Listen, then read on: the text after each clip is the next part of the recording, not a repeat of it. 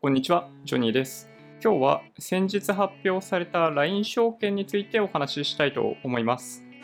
LINE 証券は、この LINE の一番右のウォレットの中にある証券っていうリンクから入っていくと解説ができるようになっていて、でその時に解説の際に、まあ、他の証券会社と同じなんですけど、マイナンバーカードを持っていれば、それの表と裏の写真を送ってあげれば、あとはハガキが届くのを待つだけになります。でマイナンバーカードがない人は、通知書と運転免許証みたいなものを写真で撮って送ってあげれば、同じように数日後、確か僕の場合ね、3日4日かかったような気がするんですけど、に LINE から通知が届いて、でそれを受け取るで、その中に QR コードが書いてあるんで、まあ、それを読み込むことで開通完了というか、取引可能な状態になります。なので、なんだかんだで、まあ、1週間はかかんなかったような気がするんですけど、あの4日とか5日取引を始めるのに時間がかかりました。LINE 証券なんですけど、なんかね、サービス内容としては非常にユニークで、通常の証券会社とは違います。あの取引できる銘柄数もかなり絞り込まれていて、まあ、絞り込まれているのには理由があるんですけど、通常証券会社で株の取引するときって、売買の注文を出しますよね。板にそれが乗っかって、約定してみたいなプロセスがあると思うんですけど、そういうのがないんですよね。それってどういうことかっていうと、LINE がある種、そのマーケットメーカーのような役割を果たしていて、買いと売りの間にスプレッドがあります。そう、この部分が LINE 証券が得られる、まあ、売上の部分になるんじゃないかなと僕は見てます。でまあ、例えば、今、前日比率ランキングとかでメルカリとか入ってますけど、まあ、三菱 UFJ ファイナンシャルグループ欲しいなと思うじゃないですか。今、540.3で取引されているとこですけど、これ543.1じゃないですか、こっちで見ると。そう、これがスプレッドなんですよ。今ってだから3円ぐらいプラスされていた。1%ほどはプラスされてなかったですけど、LINE 証券そのものは夜9時まで取引されるよできるようになっていて、昨日の夜、なんかの銘柄見たときには1%ぐらい終値から乖離してました。なので、おそらくま1%弱なのか、それぐらいのスプレッドっていうのを持っていて、その分 LINE がまあ、いつでも取引できるような、まあ、在庫を用意しているみたいな感じかなと思います。まあ、なんとなくね、想像だとどうなんだろうな。株どっかから借りてきているんじゃないかなという気はしますけどね、貸し株サービスとか、まあ、あとはこの1%のスプレッドっていうのも、LINE 証券そのものはやってないですけど、あんまりにも値段の乖離が激しくなっちゃうと、LINE は損失を被るんで、おそらくまあ、SBI 証券とか他の大きいところではやっている PTS、その市場外取引というか、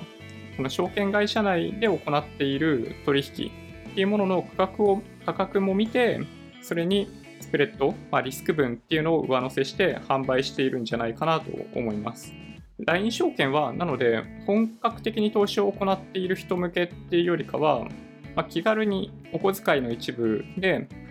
株を買ってみたいみたいな人にとっては良い選択肢になるかもしれないです。もちろんその、まあ、僕らの感覚からすると1%分のスプレッドっていうのは実はすげえ大きくってなんかそれって話にならないなとも思ったりしますけどそう最初の一歩としては悪い選択肢ではないのかなというふうに僕は思います。まあ、3000円以下で買える銘柄とか、まあ、値上がり率みたいなものでお気に入りされている数が多い楽天、ヤフー、ワークマンとかね、ワークマンはずっと連日高値を取ってたりしますけど、まあ、こういったものを、まあ、見ながら取引ができるっていうのは、なかなか面白いかなと思います。口座開設だけして、まだ未だに残高0円になってるんで、結局使う気がないといえば使う気がないんですけど、まあ、もし投資に興味があって、まず最初にこういうのから試してみたいっていう方がいれば、なんか以前だとね、ビットコインみたいなものがその受け皿になっていたような気がするんですけど、まあ、今であればこういった LINE 証券みたいなものが受け皿になりうるので、ね、ビットコインの場合、販売所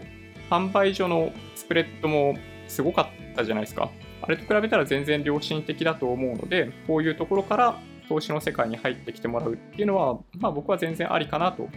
思いますね。うん。あの、年金の話とかもありましたけど、まあ僕ら2000万、3000万を、まあ65歳とか70歳までに資産としては持っておきたいんですよね、正直言うと。そのためには30歳ぐらいから始められれば、全然十分に可能な金額だったりするんですけど、資産運用みたいなものを全くしないでいくと、それはかなり難しいっていうのは、まあ、1年あたりの利回りとかからも分かっていることだったりするんで、まあ、できるだけこういうのを利用した方がいいかなと。まあ、こういうものというよりかは、まあ、こういうので、LINE 証券みたいなもので、その最初の第一歩を踏み出しておいてもらって、楽天証券とか SBI 証券の口座開設して、そこから毎月1万円でも貯蓄投資を始めるっていうのが一番いいシナリオなのかなって思いましたね。はい。まあ LINE 証券はね、まあそんな感じで、すでに証券会社に口座を持っている人たちからすると、使おうと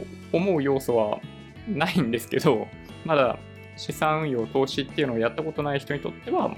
まあ、もしかしたら良い選択肢になるのかなって思うんで、まあ、もし興味がある方は、そうですね、ぜひ試してみてもらえるといいかもしれないですね。うん。そうですね、あんまり利用されないんじゃないかなとは思いますけどね。ただ、LINE は仮想通貨を取り扱う事業者としての申請かなんかも行っているんで、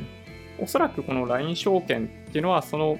彼らがやろうとしている金融事業の一つの要素だと思います。なので、まあ、今の段階でこれ単体でどうかなと思っていても、その仮想通貨、暗号資産